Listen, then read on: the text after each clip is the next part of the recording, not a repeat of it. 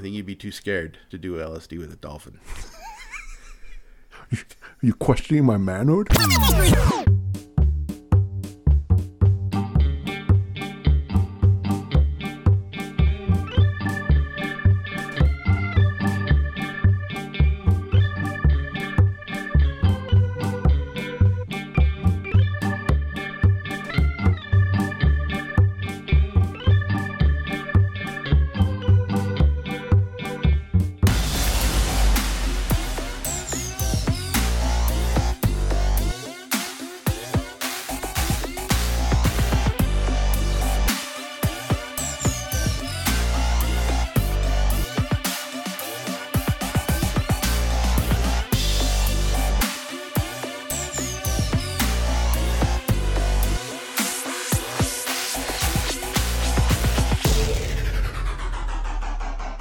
What's up, ladies and gentlemen?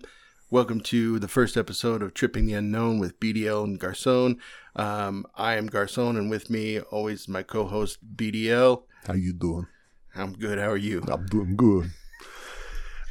I've had a feeling at some point in time that accents were going to come out. I had no idea it would be the very first line. 3 seconds you're already doing accents. Yeah, and they're not good. Jesus Christ, dude. They're not good. I know that's not the best business model in a podcast to annoy the audience, but really right before you even start, but we're going to do it. We're going to go that way. Yeah, might as well, right? Well, now that we've said it, we have to. Yeah, well, thank you for joining us. Once again, this is Tripping the Unknown. You're like, what the hell is this all about? And what it's about is we're going on journeys that are unknown to us. So doing things that we've never done before. Hopefully, maybe you haven't done them either, but maybe if you have, just sit back and enjoy the ride and, you know, maybe, you know, drop us a line and say, hey, you know, you're kind of doing it wrong or whatever. No, you don't say that. If they send me, I'm doing it wrong, then I'll get sad. Yeah. We don't do sad. No. Oh, okay. So we would like to have you join us. As my friend Garçon says, we are going on a little journey in life right now where we are wanting to experience new things. You know, not weird. Like, I'm not taking anybody to a dungeon and doing things. You know, it's not like that. But just, you know, we're experiencing. I'm out. Well, thanks for joining us. This was a short show. No, we're just kind of at a point in life, I think, where we want to experience things we've never experienced before. I don't know if everybody gets to that point. I think most people probably do. I think, you know, we've been friends for over 40 years now. So right, you get down that road and you're like, oh, that's 40 years have gone by. Yeah. What do I have to show for? Well, I from a life standpoint, you could look at it from, you know, what do I have to show for it? But at the same time, it's like, what have I experienced? Right. And I think... How much time is left? Right. Well, this took a dark turn. Yeah. Wow. Well, this was supposed to be funny, but I'm kind of depressed now.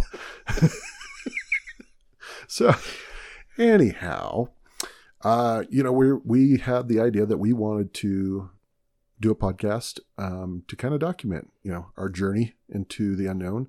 One thing that we are really looking forward to is... you know, suggestions from anybody that's listening, because I'm going to admit right now, I actually do not know everything.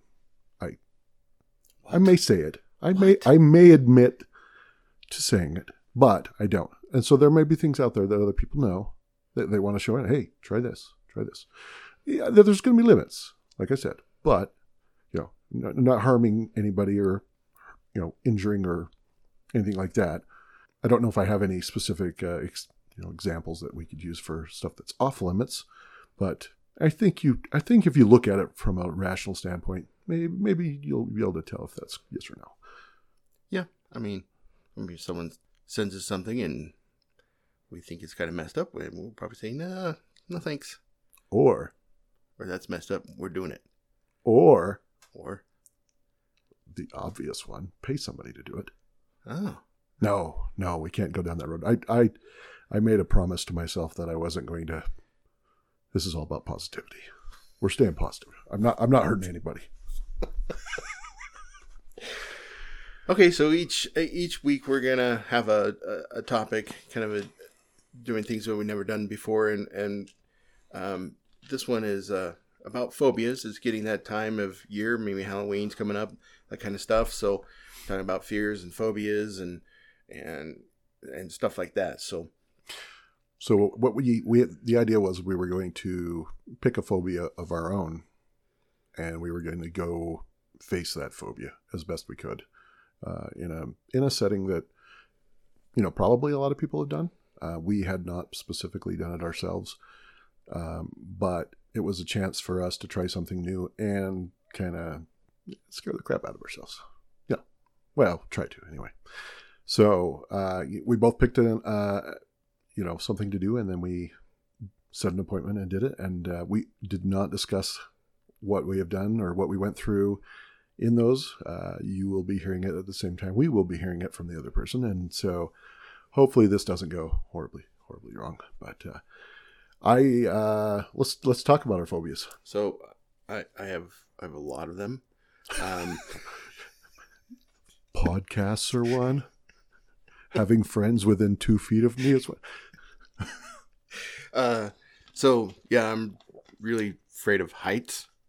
If you're not, you're crazy, I think. But there's people that love that stuff. But yeah, really afraid of heights. I'm terrified of jellyfish. That's not even a thing that you should. That nobody's afraid of jellyfish. No, I am. Like, if there's a jellyfish in the water and a shark in the water, mm-hmm. I would rather be around the shark. I don't know how to respond to that. That's kind of like saying, I'm not afraid of nothing but baby giraffes. Those are scary. How does a baby have a neck that long? That's kind of how it sounds to me, but I will let you explain. No, they're like, they look like they're from space. They don't have brains. They just float around and sting the crap out of you. All right, so analyze this for me. What part of that is the frightening part? And this is, it's not a judgment thing. The whole thing. It's just that the idea of a jellyish thing floating through the ocean with no brain that could potentially kill you or hurt you badly. Yeah. All right. Jellyfish are no longer cute. Have you ever seen one or? Like at the aquarium. I go to the aquarium and look at them. I think they're right. They're okay, cool. But never not like out in the wild or anything like that. Well, there's this one time I was at Catalina Island, mm-hmm. and I don't know if anyone have been there, but there's like a little kind of like a boardwalk, sidewalk thing in a beach. I was swimming and snorkeling, and I was out there. It's just pretty shallow water, snorkeling around, and close enough to the boardwalk so people could see what I was doing. So I'm out there swimming, saw a big rock crab and a couple fish, and there's this guy and his daughter, and she was probably about 6 years old. They're walking down the sidewalk, and they're leaning on the railing, and I'm probably 50 yards away from them, and they said, the little girl yells out, she goes, Hey, mister. I'm like, put my head up, and I was like, yeah, what? Come over here. Come look at the jellyfish. There's a bunch of jellyfish in the water over here. This feels like a Stephen King movie. So I was like, no, I'm okay. I'm just going to stay over there. I was like, I hate jellyfish. I'm not even getting near it. He's like, no, come over. They're really cool. Come see them. I was like, no, I'm good right here. Thanks. Then she yells at me. She's like, you pussy. Yeah, I got called a pussy by a 6-year-old, so. That's how bad my phobia is. That I would justify calling it a bad phobia if that's what happens. But I understand it's a thing, and 6-year-olds are mean. I've had a few. That sounded really weird. My kids were all 6 at one time. That's what I was trying to say. Bloody hell! I'm assuming we're not doing a jellyfish themed phobia. No, okay. I'd have to find an aquarium. I'd have to go to the aquarium and jump in the water with the jellyfish and probably get arrested. That would make doing the show hard. Yeah. Okay. Yeah, I would get stung, have a heart attack, and be in jail. Go for the trifecta. So, my other fear is syringes. I hate needles. I hate shots. Okay. We got to pause on that one because you have tattoos. I do. So how did that happen? It's not the same. It's like a tattoo gun, and you can't really see the needles. So I don't. So it looks like it's just being. It's like he's drawing it on with a sharp, buzzy marker, to me, or a paintbrush because he dips it in the paint, right? So those didn't bug you, because it didn't look like. So is it the side of the needle? Yeah, I can't. When I'm like going to the doctor or whatever, I can't look at it. Is it the pain? Is it the like penetration? Is it something being injected? Is it what about those is the most frightening of the phobias? I think it's something being injected into me. Like and piercing my skin. So piercing your skin and having it put into your body, which probably it was not a part of your natural body. Right. What if it was a jelly-like substance from outer space? You mean like a jellyfish inside of the syringe? Yes. It's not even funny. I'm a dick friend. I'm sorry. Yeah, but like if there was a jellyfish in each of his tentacles, he had a syringe, and he was chasing me through the air on the side of a cliff. If we make that shirt, will you wear it? Yeah, I'd wear it. I wouldn't it. That's an amazing shirt. Thinking about it. So what was the activity that you chose to face this thing? So I decided I was going to get acupuncture. Ah, okay. So that's where you can't hide the needles, right? So okay, so you're going full in. Okay, yeah. So explain. So tell me a little bit about what kind of place you went to. What what does the procedure that they did on you? What is it? What were the benefits of it, or what did it do for you? I guess basically. So I called for the appointment, and she's like, "What do you need to get acupuncture for?" I'm like, "Well, I can't really tell her that I'm scared of needles, and I just want to be poked for the experience of being poked." Shut up! That would have been the best phone call ever. You're like, "Hi, what can I do for you?" "Oh yeah, I'm afraid of needles, and I really, really want you to poke me with some." That doesn't make sense. I know. That visual in my mind is mwah, chef's kiss. Anyway. So I have knee pain. I'm a big dude. Told her about my knee pain. I blew out my ACL back in college, jumping off a fence, doing stupid shit. And I thought it was the tubing run. No, that's a story for another day though. Yeah, I have a story after that story. All right. Well, we'll stash that away for another episode. Maybe you have to talk about it now because you brought it up. Oh, well, don't blame me. Who else am I going to blame? No. There's no one else talking. We'll explain it a little bit later, but basically we all went down a tubing run on a gigantic tire tube from a tractor, and we didn't at night and didn't inspect the run before we went, and there was a nice jump.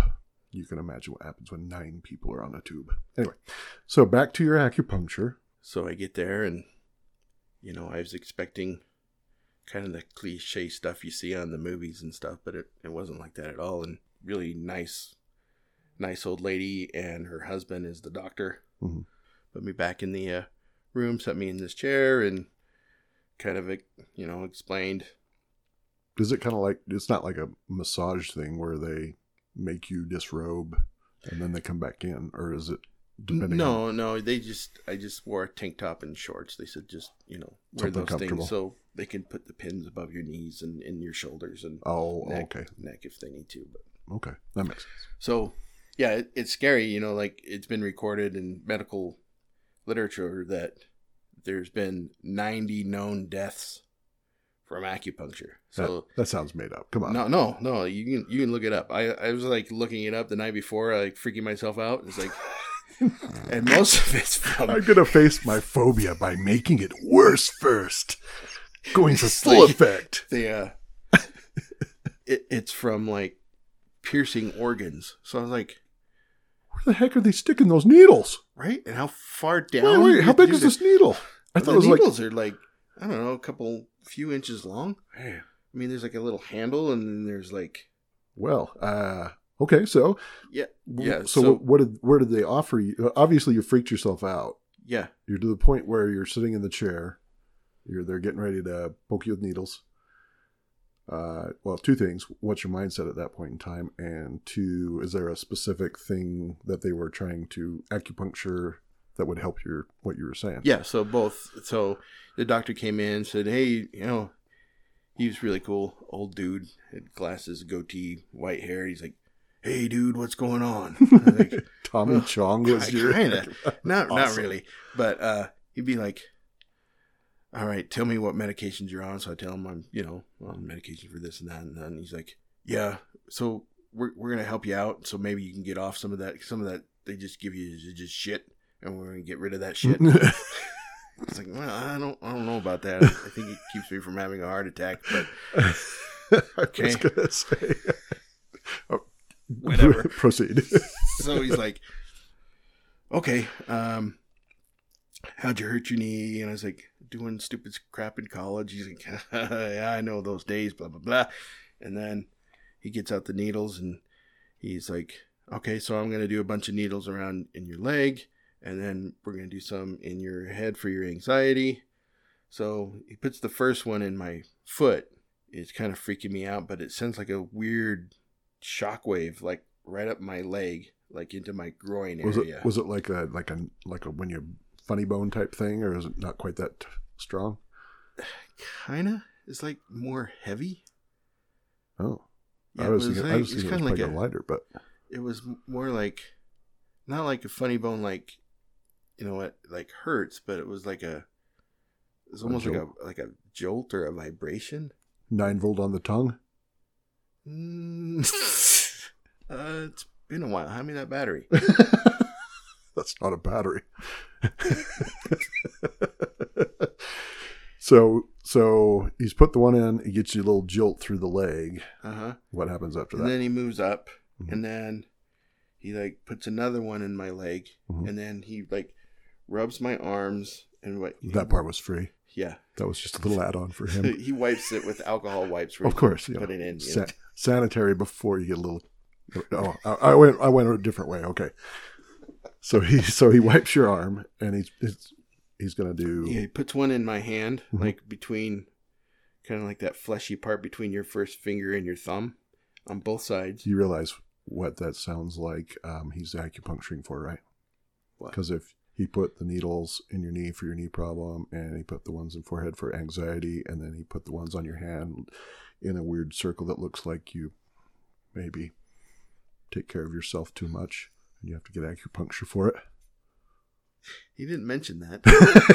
He could tell.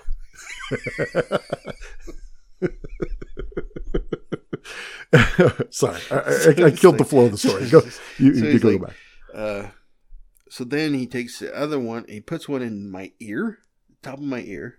And I couldn't feel that one. I could really feel the one in my hand. Could you hear it? Just it's wondering. Like, I'm inside your ear. So the needle, it sounds like a South Park character. Yeah. It's gonna ask you. Anyway, so you got the ear one. Yep. And then he puts one in the top of my head. And then one right in the middle of my eyes, kind of like where those, you know, pictures of third eye. Mm-hmm. And he put it in there, and it was the weirdest feeling. I just went, whoa. What did it feel like? It kind of hurt and was kind of like a jolt a little bit. Like, does it feel like he's just like hitting a nerve with? Is that what it is? Yeah, kind of. Okay. And he's like, look on your face. I don't know if you're interested or you're scared. He said that? Yeah. See, I was right about the arms. Told you. Well, so which were you? I told him, I was like, be honest, it's a little both. Did you say? Yeah. Oh, you told him you were interested? Interested in what he was doing. Oh, I thought you meant him. Like, where did this story go? Mike, I can't be the only one that thought that's where you went with that. I was like, why did you ask if you were interested? That is weird. Anyhow, so he's interested in what he was doing, which was very interesting, but it scared the crap out of me. So right, he put the one, and then he's like, okay, you'll probably just fall right to sleep. I'm like, okay. Then he leaves, and he's like gone for like a half hour. Did he give you any warning before he left that he was just going to be gone for a while? Or did he just all right, I'm out of here? Not really. So he left. And I would have no idea what was going on. You just relax, and then we'll be back. And I couldn't fall asleep because the thing that was supposed to help me with my anxiety is causing me anxiety. I was just going to say, that would be like the one place outside of maybe, nether regions that would cause the most anxiety to have a needle in. And I thought, I don't know if that works to cure, but apparently they know more than I do. So, so he's gone for a half hour. You're freaking. I would be afraid. I would fall asleep and roll over, and all these needles are gonna go all the way through me. So, yeah, no, they're all just on the top part of me. So I'm in a recliner. Okay. So, but they had a sign that says, "Make sure your cell phones turn off," and I wanted to send you that picture of the one in my head. And by the way, I had no idea what the heck that picture was supposed to mean. When I got up, like, why is he so scared? Now I know. So I'm reaching up for it, and I move my foot a little bit, and it just sends a shockwave all the way up my leg, and my leg is just like feels like it's on fire for a second. And my cell phone's on the side by the arm of the recliner, so I'm reaching down and I'm grabbing it, trying to make sure that I don't pop the needles out. Then I turn the phone on because it was off, and I raise my arm up. It looked like a hostage situation, by the way. I won't even lie. When it first popped up, I thought for sure somebody was trying to extort me for money to get you out. I was like, what the heck? I should have thought of that. What is? Send me $18. Next time you just need pizza. You just send your buddy a picture that looks like you're being held hostage, and he has to send you $16.99 over Cash App, preferably. Or you'll never see your friend again. Oh, hell, I gave that secret away. I don't think I can use it now, but I enjoyed it. All right. Well, if the terrorists do their homework, kidnappers, they'll probably know that we only have like $16.99. So that is too accurate of a point. Right. So back to the story. You dinged it, so you're zapping right now. Oh right? Yeah. So I lift it up, and I'm trying to do my phone to get the camera to turn around and look at my face. Mm-hmm. And I'm raising up my arm, and immediately I have heartburn. What? It was like acid reflux. Okay, so can you explain it? Or is it like if you ate spicy food and you burped and it burned your esophagus, whatever? That's what it felt like. And I put my arm down, and it went away. And I put my arm up, and it came back. So you found the acupuncture site for heartburn. Yeah, to give myself heartburn, I have to poke myself with needles. Just where on the arm is the heartburn nodule? It's like on the top of your forearm, but I don't know if it's a combination. Oh, it could be. What if it was hooked to the one in your foot? Right. Yeah, I don't know. I don't think know about how think works. About how long it would take to figure that out, if that was the truth. Yeah. If you put a needle here in your arm and you put one in your foot, heartburn. Like, why would you know that? Yeah, don't ask. You'd be crazy. Like, what? I'm glad it was like heartburn and not like diarrhea. And I just can you imagine? You just ripped your arm, and that was the wrong combination, and then you just shit on the wall. Like, did you just weaponize feces? Amazing! I knew this was going to be cool. But So obviously heartburn, no heartburn, heartburn, no heartburn. Now what do you do? So now I'm just going to put my arms down and just lay back and wait for this nightmare to be over. So at this point, now we got to ask, since this is the phobia, is are you calm at this point? Are you freaking out at this point? Is your mind, your headset changing at all, or what's going on with you?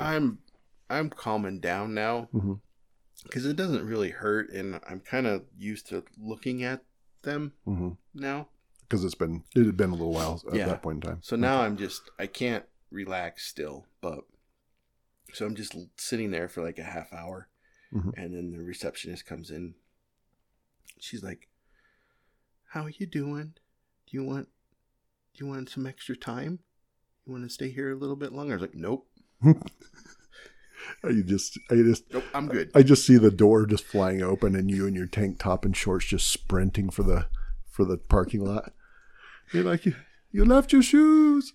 Okay, so that was then. I'm assuming that was the end of it.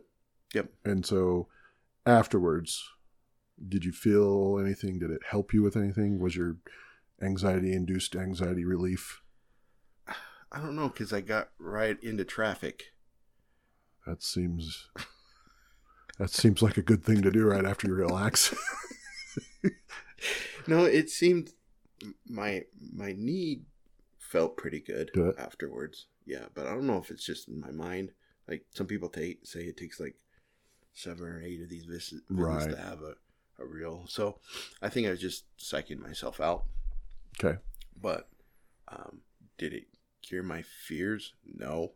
I had to go to the doctor today, or not the doctor, but the pharmacy to pick up my syringes for my, my injections. And I don't even like grabbing them. So you're saying this experience, although you found it to be acceptable because obviously you did it and it, didn't cause any issues, but you don't feel like it actually helped. No, even like buying the syringes and having them in my hand, even though they're not even open. Have you ever talked to those guys?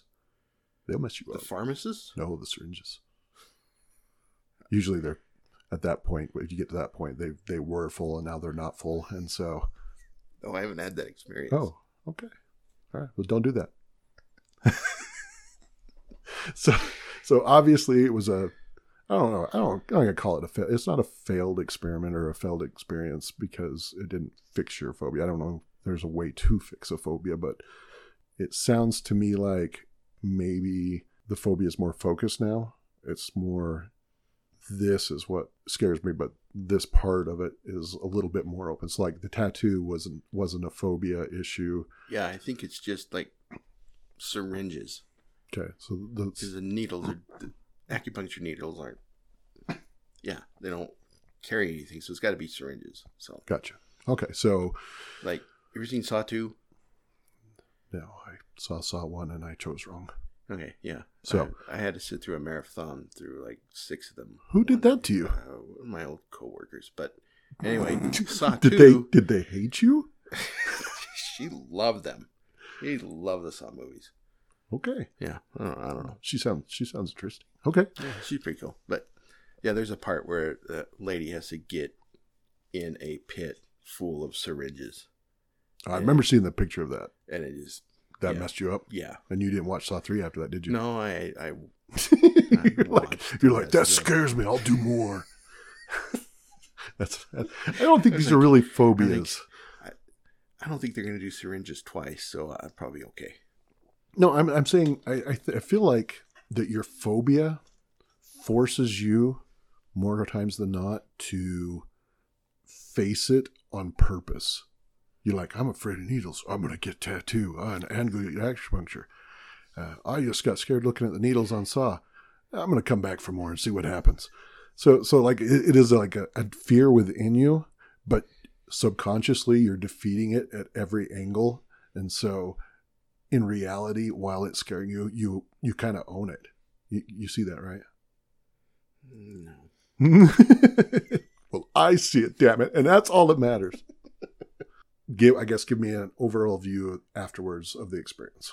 The people there were really super cool and super nice, and they actually gave me some supplements too to try for free. You love the supplements; they get you hooked, and you're right back in for more. That's right. He's like, "No, once you take these ones, I'm going to charge you for these, and if they work, he's kind of like a regular drug dealer, I guess." That's what.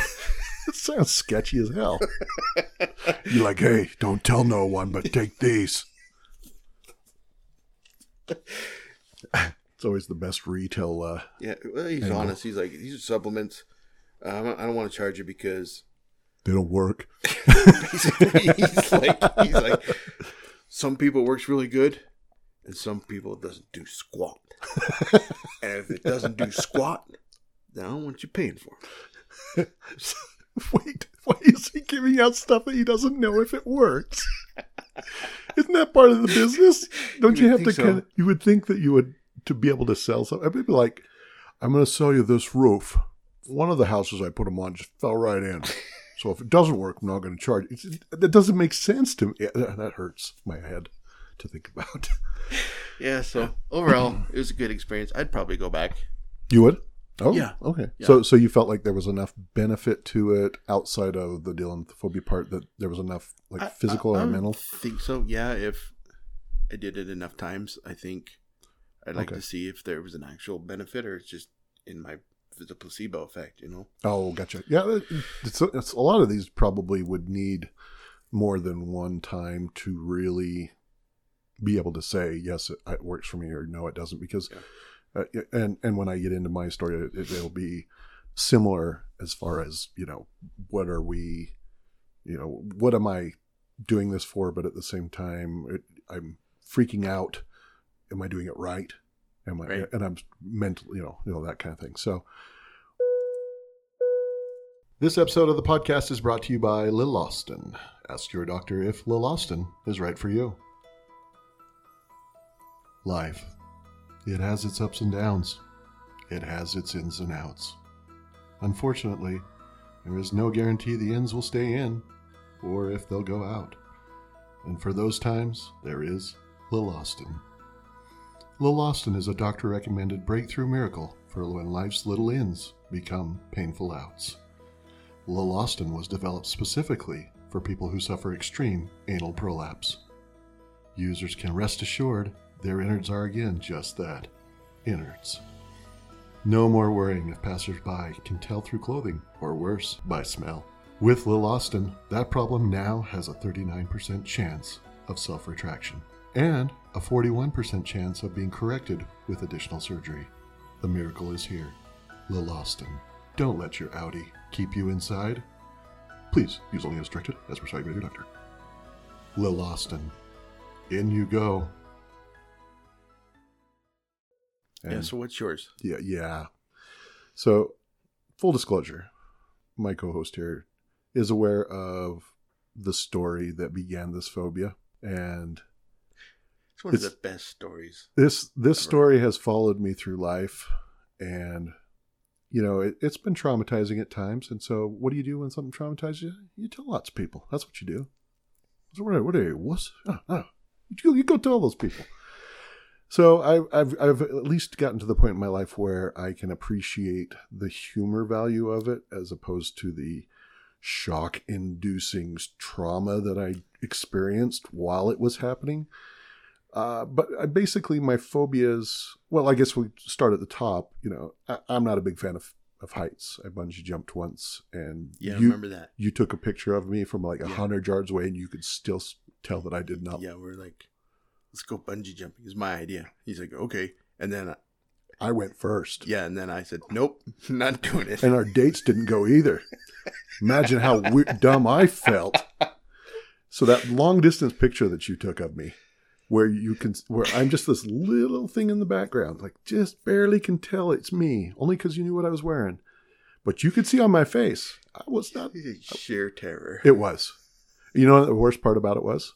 Getting to the bottom and feeling that, thank God it's done. And then it shoots your ass back up and you do it again. And then it does it 13 more times. And every time you fall, it still sucks. So, yeah, that's my phobia. I'm going to take a pass on that one because I did do the bungee jumping. And it absolutely did not fix my phobia at all. I used to deal a little bit with claustrophobia. I developed claustrophobia hiding behind a washing machine at an acquaintance's house who was female when I was a teenager because her dad came home and I couldn't get out. And it freaked me out. And so you were hiding from her dad and then... Yeah. I got stuck behind the washer. Did he find you? No. How did you get out? Sheer terror. Sheer panic forced my little skinny teenage boy body with superhuman strength, and I managed to push the washer out enough that I could get out, and then I dove out the basement window. And I got away scot-free. Except for the phobia that I got. So not real good on confined spaces. Is this the same person story you're going to tell? No. Oh, this is a different person? No, it's different. Oh, okay. So I was like, this person just like was bad news. Trade you nookie for phobias. The phobia nookie trade is one of my favorite trades. You always get something out of that. But no, so that started that one, that phobia. Actually, that phobia really didn't deal with a whole lot up until I was trying to be a good dad one time. Decided to take my son, who was, I think he was 5 or 6 at the time. We went to do one of the bales of hay mazes they do at Halloween sometimes, where they put those giant bales of hay and it just kind of makes a maze and do all that. There was a section of it where it was literally maybe 2 feet high, but you had to get down on your knees and crawl underneath a bunch of bales. And it was literally like a 2-foot by 4-foot box. And so super small and super tight, no light, completely black. And I've got my 5-6-year-old son going, yeah, let's go. And because what it was is it was a treasure hunt where you had to find all of the treasures hidden everywhere. And if you found them all, you got a prize at the end. So he's motivated. He's like, I want to get them all. This is going to be the greatest prize ever. It's going to be, a 30-cent plastic thing that breaks and he loses it the next hour, but it's the greatest thing in his mind. So, and I'm going to be super dad. I'm going to try to be super dad. We're going to get this toy. We're going to win because I'm competitive. My boy's competitive. It's probably not stuff you should be competitive about, but that's what we're doing. And so I looked at it and I said, this is going to freak me out. I'm going to just absolutely crap halfway through this. I just know it, but I can't do that to my son. So here's the scale, phobia on one side, fatherly duties and, honor and integrity, at least in my mind, on the other side. And we told them phobias, you know what? Screw you. I'm going in. So I got my phone out, got my flashlight. Oh, I got light. Yeah, no problem. Yeah, it was so dark. That light went 3 feet. And after I got in 20 feet or whatever and took a right, I had no idea where I was at all. So now I'm smashed under thousands of pounds of hay and no light. And I have this feeling of, yeah, you're pretty much dead now. But also fighting with that is, you cannot let your son down. Keep going. So I'm just, and at this point, I'm pouring sweat. It's just flying off me. And my son's like, oh, do you know where we're going? I'm like, yeah, no problem. Because I lie like that just to make it feel better. And, we finally saw, all of a sudden, there was another flashlight off in the distance. And I was like, go towards that. So we started climbing towards that. It was a family. This is what makes it so ridiculous in my mind is we went and chased down this husband and wife and 3 small girls who are just having the time of their lives running through there. And there's me sweating like a freaking psycho and my son who's scared to death because it's really dark in there, Dad.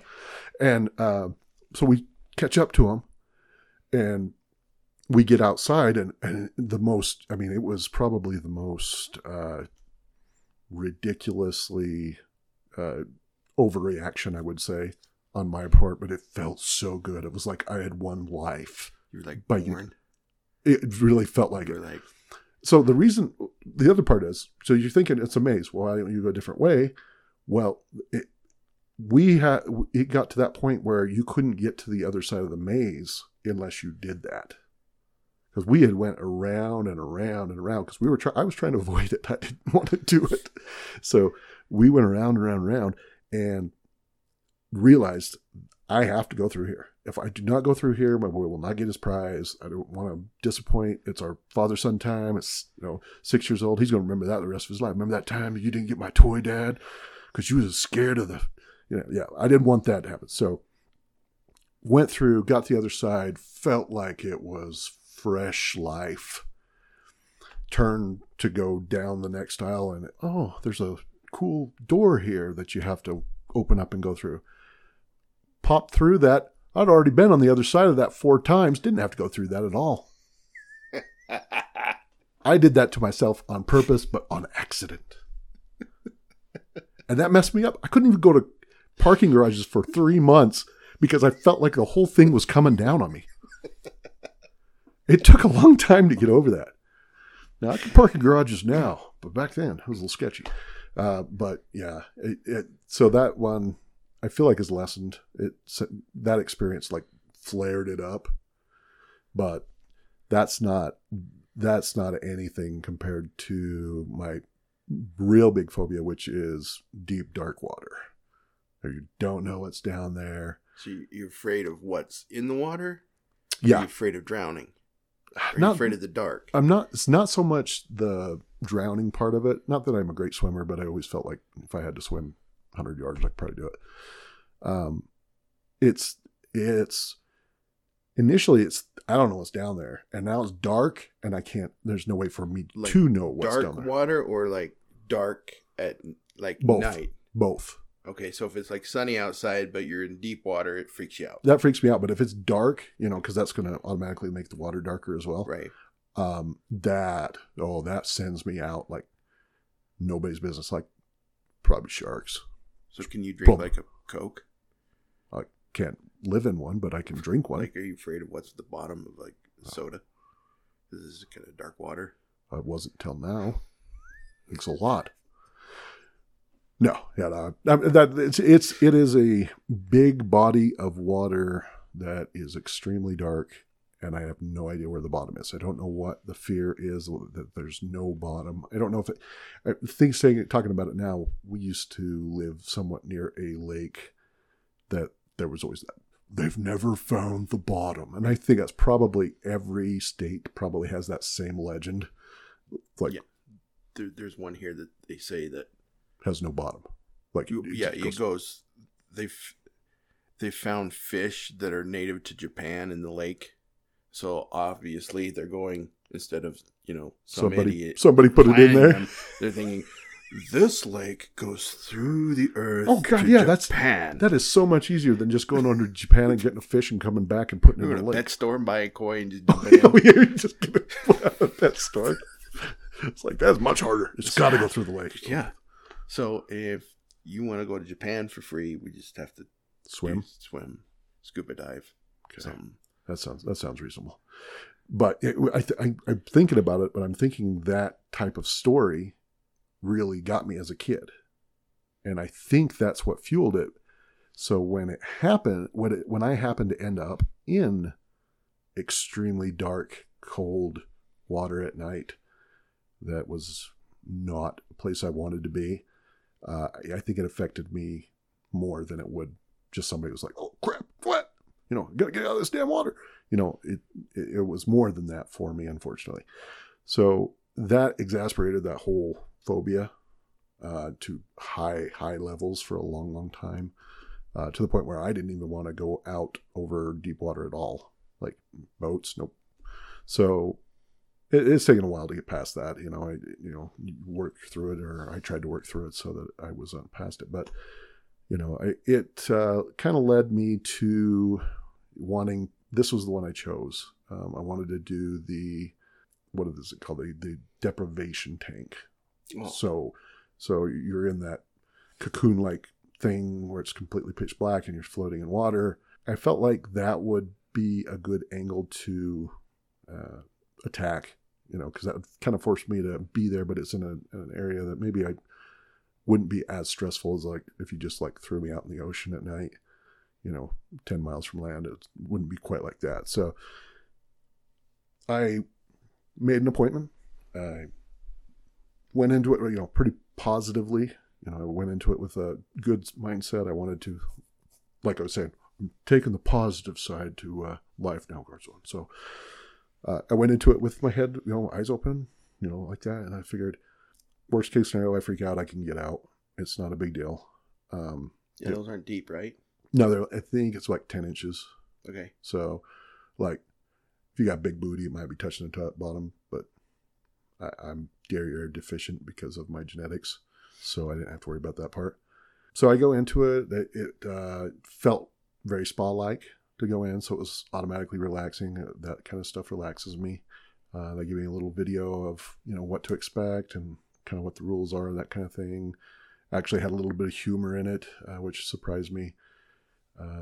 But the overall feel of the place was very relaxing. It was, even the people, there was a husband and wife and a child there, you know, small mom and pop type place, and super friendly, super, you know, excited, you know, genuinely excited that somebody was going to try it for the first time. And so they were really there to want to help. And so I went in, they make you shower before, so you get all the body oils off, and then you do your float, and then when you get out, you shower and get all the salt off. But so go in, you know, they showed me the lights, and then if I want music on, if, you know, I have control over anything, I could change the color of the lights if I really wanted, like, a different ambient. So did you pick a light? No, I went pitch black because I was trying to get that experience.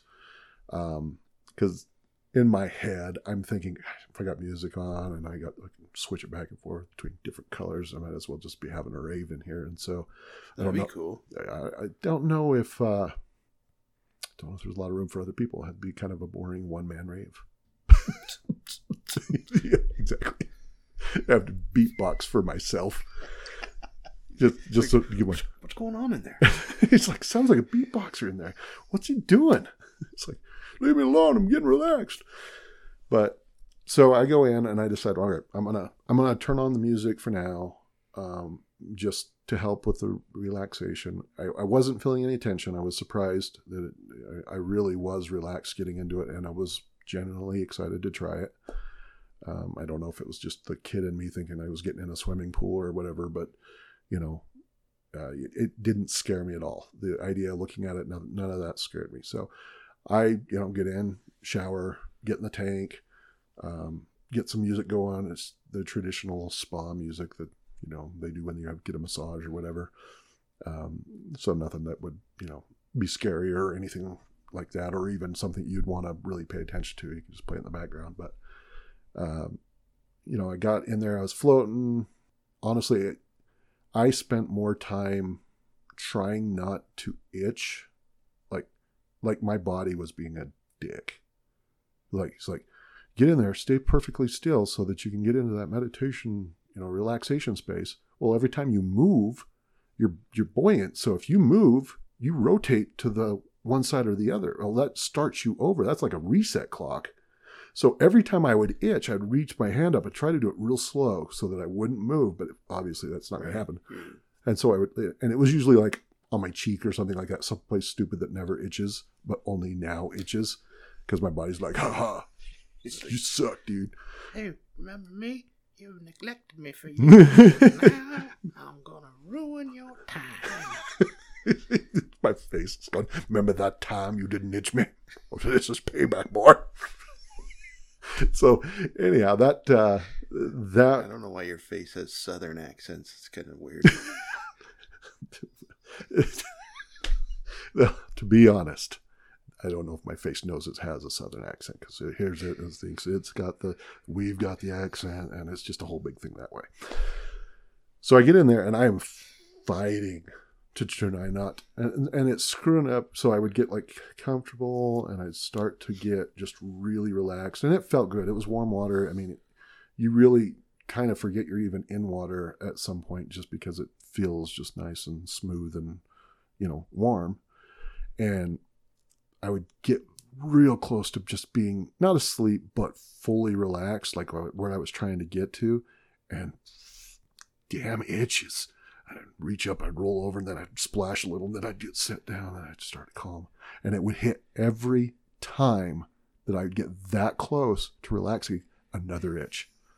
I'm like, so I decided, you know what? You're not going to win. I'm going to win. And I'm talking to myself, so that sounded really weird, because it's me that's messing me up, and I'm telling me I'm going to win and that I'm not going to win. Could they hear you through the intercom? No, I didn't have that. There was an intercom, but I didn't have it turned on, but I was thinking this. I'm not saying it out loud. So even if there was an intercom, that's just them being weird and listening to water splashing and me going, damn it. So I just decided I am not going to itch. I am stronger than that. I have the mental power to fight through an itch. You know what? I have had broken bones. You think an itch is going to take me down? No. So I had this one. And I said, I'm not itching. And it festered. And it festered. And the more it festered, the more upset I got. And the more upset I got, the less relaxed I got. And finally, I just gave in and did it. And it stopped. It was like it was waiting for me to finally itch it. Just to kind of say, ha, I win. But it, again, it's me talking to me, so I don't know who really won there. And I finally started getting relaxed and no more itches. And you lose track of time in there. So I have no idea if that was 15 minutes in or 45 minutes in, because it was an hour-long session. To jump to the end just real quick, it's the very first thing I got out of it was like, that is the longest and shortest hour I've ever experienced. And it was at the same time. So in there, the time, you like have no idea what time is. You know, how long have I been in here? You know, there's no way to tell because you open your eyes and it's still pitch black. I got to that point where I think I quit pranking myself. That's the only thing I can think of why I would have to keep itching a spot that doesn't have a need for an itch, just to keep waking myself up. I finally started getting really relaxed. And this whole time I'm thinking, I'm not afraid of this. Like, this isn't the fear that I had from being in, you know, the water that scared me so much. That this is, yeah, it's dark. Yes, there's water. Realistically, I can't see anything, so I have no idea what's going on. That should be what triggers me, but it didn't. And so I will say that I don't know if it really even addressed the phobia itself, but that was as close as I could get. But so I get all relaxed and I'm laying back, and suddenly air bubbles are coming up around my side. And I'm thinking, did you fart? Well, no, that's why I was like, don't you have to fart to get air bubbles? This is another man's tank. I'm not farting in here. That's rude. But it wasn't from down there. It was up closer to my shoulders. So, and it would come up and it would wrap around and just like in the breastplate area. So it would like, just kind of like slowly trickle. I knew what it was. I knew it was air bubbles, but it felt like a small ant or something crawling up the side. That's how slow it was going.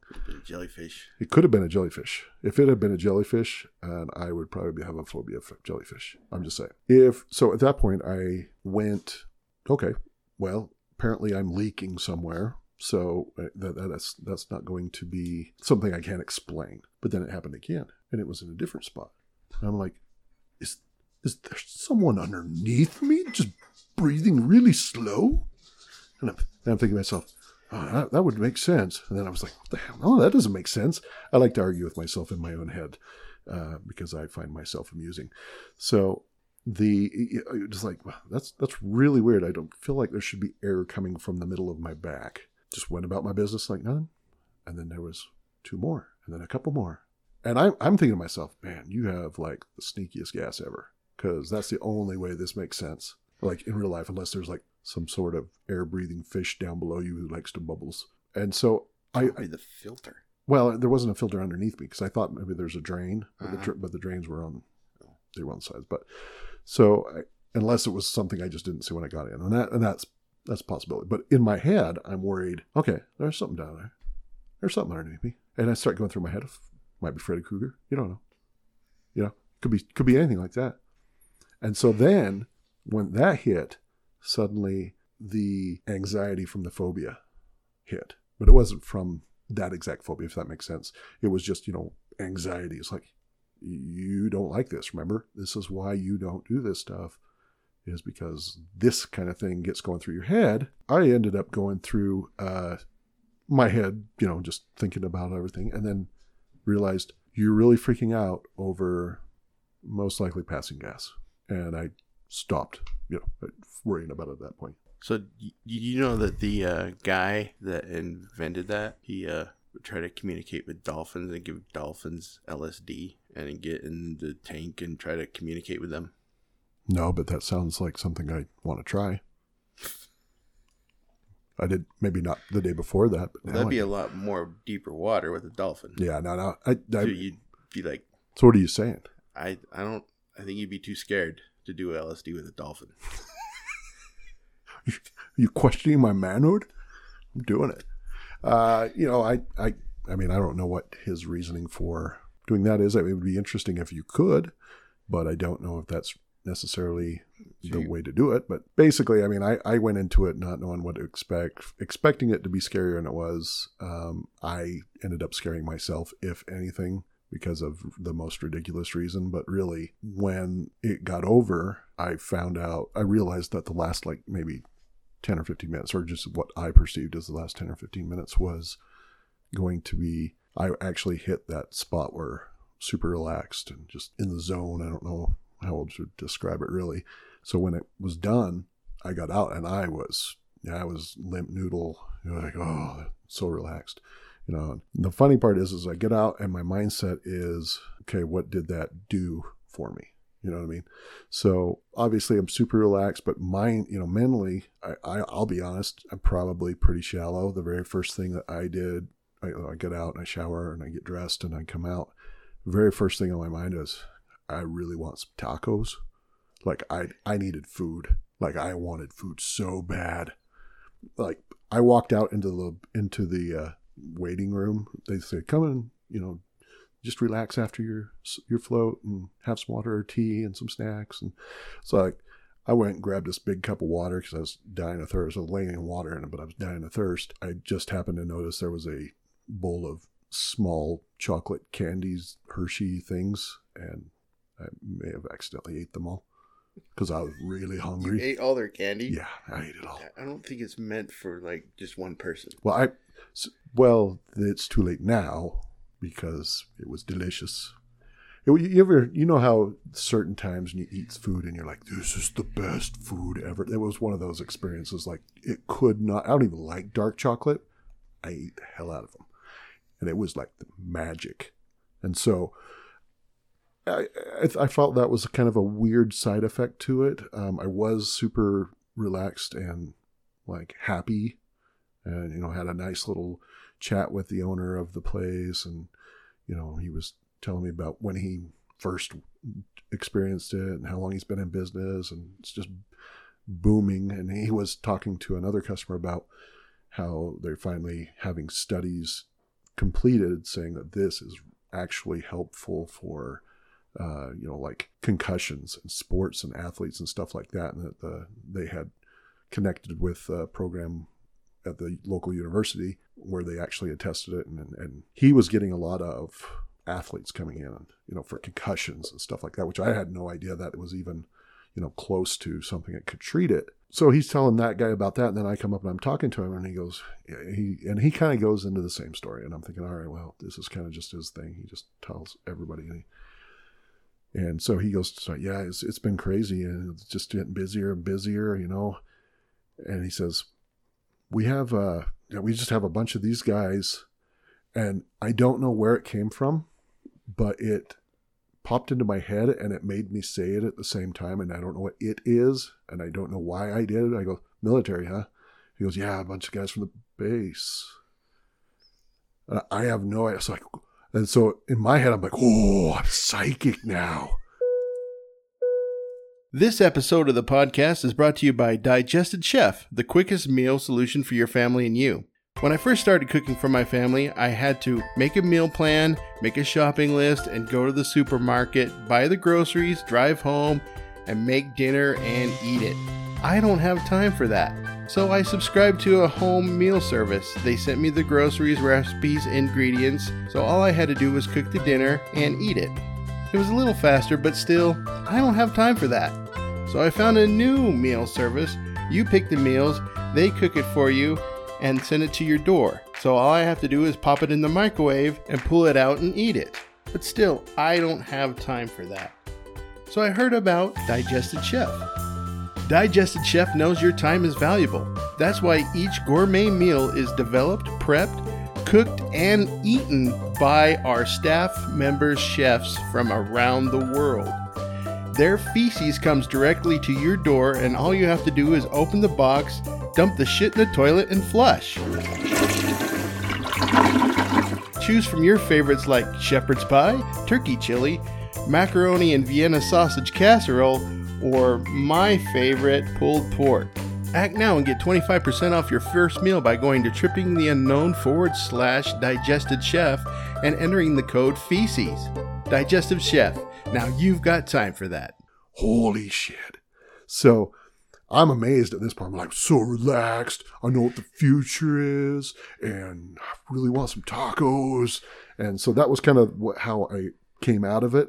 So it was, my opinion is, if you can hit that sweet spot, it is super probably really helpful. I actually kind of want to do it again. It helped. I slept like a log that night. I don't sleep well. So I went out. And when I woke up, I was in the best mood. I'm not a morning person. You know me. If I've got to get up before 10 o'clock, you probably aren't going to like me. And so, but I got up at 5 a.m. that next morning, and I was the happiest dude ever. So in my opinion, I'm sure that had something to do because that's never happened. So was he like, yeah, the military, the wounded veterans come in. I like to. That's what he was. Yeah, that's what he was talking about. But he hadn't. Like, I like to give them chocolate after. No, there wasn't. They looked around and like there wasn't going to be any chocolate for him. Where the hell did the chocolate go? There was also those wintergreen lifesavers. They're gone too. I was hungry. So starving. Anyway, you never said why you're scared of dark water to begin with. That's because I was trying to pull a slick one. Yeah, and I'm not getting away with that because it's kind of embarrassing, and tried to get away with it. And thanks, Garçon, you gonna make me tell it.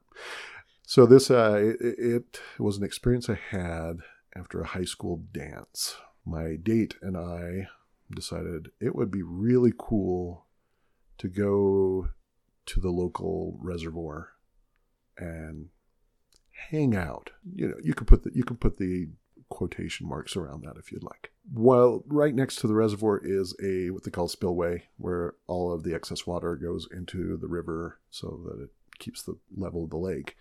Well, during late spring or mid-spring like that was, you're obviously going to have a ton of water in the lake, so it's going to be pushing out just jet fuel speed out of this pipe coming out of the lake, out of the dam. So it looks super cool. I mean, it's awesome to be around because it's temperature difference is just crazy with that much water. And so, but we figured we'll drive down to the beach next to the spillway and get a campfire and, do teenage things. And so that was the plan. And so, all right, we didn't want to take our cars down into this little area because it really wasn't, it definitely wasn't a paved road or even a well-maintained dirt road. It was an old-fashioned road, and so we went and got her father's farm truck. Did he know this? He didn't know this. It's best if he doesn't, too. So this is not the same person where you hid behind the washing machine? No, that's a different person. Okay. A lot of trauma in my childhood, I know. Self-induced trauma. So we, mosey on down, and I'm not one of those to point fingers or anything like that, but I wasn't driving, it's not my fault. So she drove down to the beach. We get down there, we park and walk up, and we're looking really close at the spillway, as close as you can get without getting really hurt or wet or whatever. And so it's just a really cool feeling. It's dark. Because it's like probably midnight at that point in time. It's late spring, and in this area it's a little chilly at night. It's probably high 40s maybe at that point in time, and so you're wearing coats and that, and so you're not going to get too close to the water because it's too cold to get into. That's runoff water. That's all snow melt, and so where it just had a weird feel. It was just really dark and really not eerie, but it felt kind of different, just in a cool way. Like this is special. This is something different. Made our way back, talking, and enjoying the night. It's a nice clear night. You can see stars, it's all the stuff that you would want in a situation like that. We got back to the vehicle, and I ended up having a bad feeling come up. And at the time, looking back now, I can kind of know what's going on, but at the time, I can't explain it, but I felt like there was somebody in the area, like watching, like a peeper. Yeah, but like in a scary way, not like just like some nerdy dude, like not like that. I didn't want to build a fire, so I said, let's not do that. It'll draw attention and people will come out this way, and just psyching yourself out. I kind of, but at the same time, I was like, it really was a legit, not good feeling. Like, so she's like, oh, okay. So we decided to forego the fire. We bought sleeping bags and stuff like that. And so we just set up bed in the back of the truck. That way we're not on the cold ground, and we don't have a fire anyway. So it didn't really matter. Plus, it just kept us up off the ground. You don't have anything climbing in your bag or anything. And teenage things happen. One thing leads to another, and the truck is rolling because the beach is a hill. And obviously, somebody who would be driving, you would expect to put on the emergency brake on a hill, but no, it didn't happen. It's okay. No, no one's fault. No one's fault. Not my fault. No one's fault. Well, in my head, I'm thinking somebody. It didn't feel like we were rolling. It felt like this truck was getting shook back and forth, like there was people on both sides pulling it down and up and down. And so I'm freaking out because I think that feeling from earlier, I think somebody is right there, jerking around with us, like trying to scare us or whatever. They saw us, and then they saw us do that. And they're like, let's go get them. That was what was in my head, is who are these people? Are they actually trying to hurt us? Or are they just trying to scare us? What's going on? And then I felt the truck just smash into these boulders that were along, that were like the barrier along the beach. I mean, we're talking, 16, 18, 24 inch rocks that they had built up there. So, people wouldn't get in the water, because where the spill comes out, it has dug it extremely deep because of the pressure. And so there's no beach. It just goes water, and it goes straight down. It's like a big, giant natural tube. So I felt it hit that. And for a split second, I was like, oh, thank God, it's just going to be a damaged bumper. And that lasted a split second, and until I realized that the front of the truck was now up and we were still moving. And then the front of the truck was down, and I know it's on the other side of the down, and I'm still in the back. And at that point, I'm like, okay, it's going to stop. It didn't stop. It just kept going in the water. I'm thinking, okay, so it just panic mode kicks in. She's freaking out. Obviously, her dad's truck's in the water, going in the water. We were, about that time, was gotten out of the sleeping bag. We're standing up. She starts freaking out about the truck instead of taking care of the situation. And I admit, I may have booted her in the butt and kicked her onto the beach because she wasn't going to get off the truck fast enough. I turned around to grab as much stuff as I could, sleeping bags, clothing, all that stuff. There may not have been any clothes being worn at that time. So we threw it onto the beach. Or I threw it on the beach, but by the time she'd been on the beach, all that went on the beach. That truck, the cab was completely submerged at this point because it's going straight down. There's no grade off that beach. It's straight down. So the truck is now almost straight up and down as I'm trying to run to the end of the tailgate. By the time I got to the tailgate, it literally was pointing straight up in the air, and I was standing on an open tailgate straight up and down as the truck is floating out. That's how fast it went. The truck is starting to float out away from shore. It's like bobbing like this, and I'm standing on the tailgate. It got about 5 feet out from the beach before I was able to actually jump, and I didn't make it.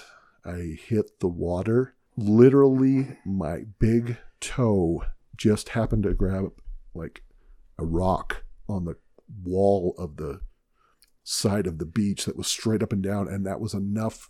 I was so scared that was enough to pull me, doggy paddling in to grab onto the rock and then pull myself out of the water. So I was literally buck ass naked, sitting or standing in pitch black, cold water that's going like 100 miles an hour. This is not just a river. This is a gush. and it's up to my chin. I barely could keep my head above the water, and I was trying to reach and grab the rocks, and I could not get there because it was trying to pull me down, but I was holding on with my one big toe. Strongest toe in the world. I don't even care if anybody wants to challenge it. But so I finally got a hold of the rock, and I climbed out of the water, and I turned around and I watched that truck. It was a bright moon. It was a bright, bright full moon.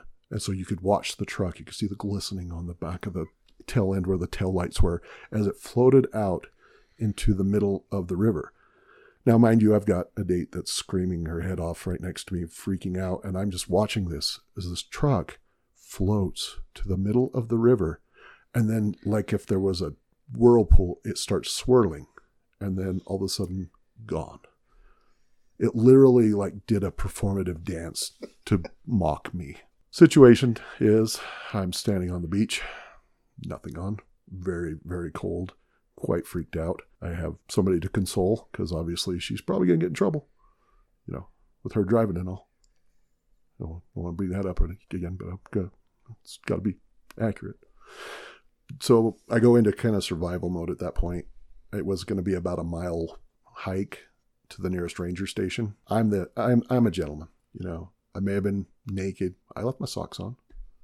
I'm not stupid. It's cold outside.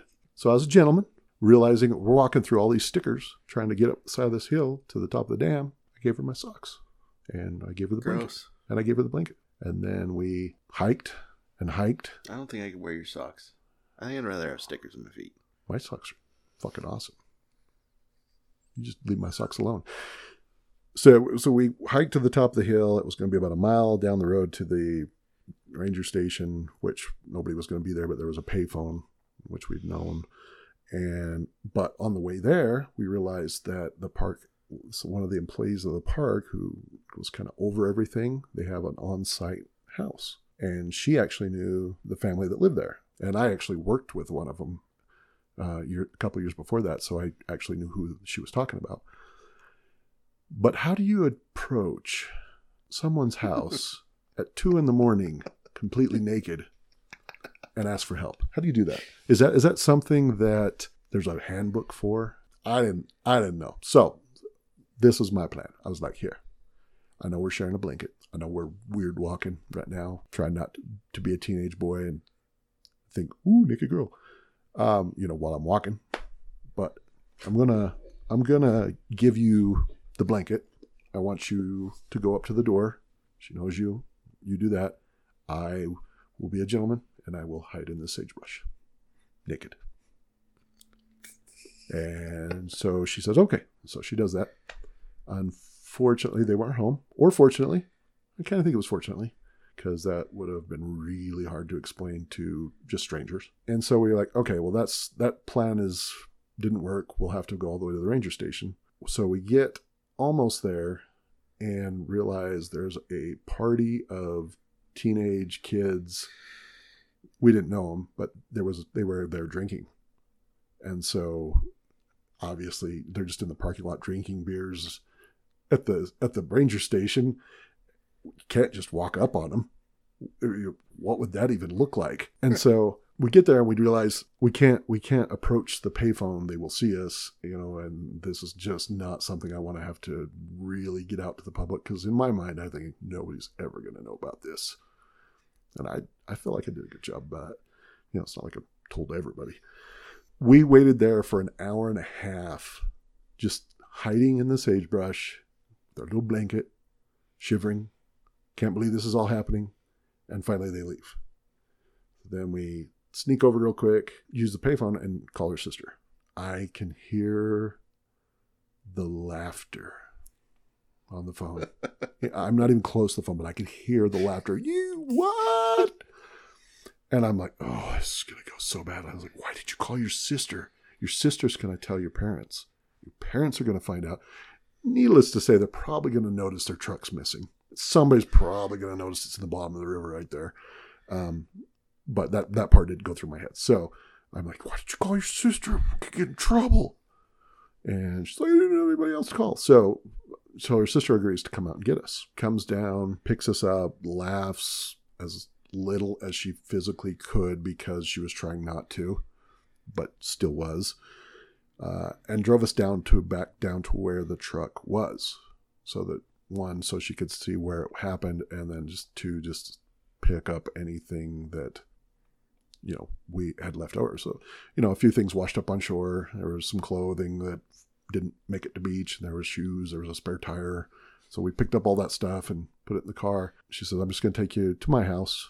So just go back, get cleaned up, you know, whatever you got to do. Go to sleep, get some sleep, and we'll deal with this tomorrow. So, okay. So we go back to her house. And on the way back, shock hits that what I had just been in, what happened to me, what the reality of everything just all of a sudden hit back. And I was like, boom, zombie. And I was like, I couldn't talk, really. I didn't really realize what was really going on. And they ended up putting me on I go and lay on her couch and was just there shivering under a blanket and all this stuff. And who walks through the door? Oh, that would be Mom. Mom's the nurse. So I'm going to have to take a look at him. And I'm like, what did you do? Because that's not Mom I'm afraid of. So Mom comes in, looks at me, she goes, you're in shock. You need to keep warm. And she was telling me what to do to take care of it. You know, she's asking what the heck happened. And we told them that it just rolled in on its own while we were off walking away. And I tried to save it by jumping in the water, and now I'm cold, and now I have shock. That was the story. And everybody bought it. That was the best part about it. It was like, I didn't even put anything into that thought, and everybody just, yes, that makes sense. Not to, well, why did it start rolling? Nobody asked that question, but you know. So she finds out that's what's kind of going on. And, you know, the next thing I know, as I'm starting to calm back down, okay, it's just Mom. The door slams open. Oh, that's not Mom. That's Dad. Mom had to hold Dad back from physically beating me up because he thought I wrecked his car or dumped his truck in a lake. True, it did. I wasn't driving. I'm not taking the fall for this. Damn it. Anyway, she physically restrained him, made him leave. I scared the living bejesus out of me because I really thought I was going to get beat up by an old man. You know, the next day we go down there and it's a nice clear sunny day, and waters, they'd shut off the spillway when they found out somebody had an accident in there, which I never turned in, so I still don't know who did that. I'm sure it was one of the family members, but you could see the glint of the windshield of the truck at the bottom of the river from the top of the dam, because it wasn't a real high dam, so you could see the truck, and there were just people everywhere. And there's no way to just be like, what happened here? You know, somebody's got to be like, why are you guys here? Because it was all these, park rangers and, guys that are just looking. So we go back down to the beach. One, because my wallet, I was like, I wonder if my wallet came up on the beach. Well, I didn't see my wallet. No. In your guys' four expeditions down that river later, I was hoping you would find my wallet, but that was like a couple years after, and it was kind of a stupid hope. Anyway. We actually did. Did you sell it? Yeah. So we go down there, and there's this guy fishing. And we're just kind of talking to ourselves, and she's talking about how I'm so dead. I'm like, yeah, I know. Well, how do we even handle this? And he just kind of overheard, and he goes, you guys are the owners of that truck? So, yeah, that was us. He goes, well, it's you I get to blame then. And I'm thinking to myself, it's leaking oil or gas, and this guy's environmentally upset that we are destroying this river. And I'm like, this guy's going to beat my ass. At some point this weekend, some old man is going to beat my ass. I just know it. But he goes, that's really disappointing. It was scary, just trying to get the sympathy vibe of it. And he goes, no. So I've been out here fishing. I got the biggest fish out of this lake I've ever seen hooked on my line. And I'm jumping for the season. I was like, okay, well, where's the bad side? He went inside that truck and rolled up the window. You cost me a fish. And I'm like, This is no time for jokes, sir. I am traumatized and in shock. And that's still damn funny. So that is the reasoning that I am afraid of deep water, because I literally felt like I was going to die. Yeah. I can't tell you. The part where I landed in the water and couldn't get up on the stage, I honestly thought I was dead. I thought I was gone. I was like, they're going to find my naked body down the river. And this is going to be so embarrassing. And it was literally the fear of embarrassment that saved my life. That's why I went and did the, the pod that had nothing to do with that other than it was dark. So did it help? Yeah. I slept really good that night and the night after. I mean, like, can you go in deep, dark water now? No. So it didn't help that? No. Okay. So we didn't achieve anything this week. No. We didn't. Good work. We just told stupid stories. God. It doesn't get any better than this, folks. I apologize. Well, it might get better. I mean, what are we doing next week? I think we're going to be doing some healing. What? We're gonna get some things fixed. Yeah, that's good, because I need a lot of fixing. I know, but I'm not going to judge you. We all kind of need a little healing. So join us next week. We are going to explore a different side of healing. How's that sound? Sounds like an embarrassing, funny time. Is there any other way? Nope. All right. See you, everybody. Bye.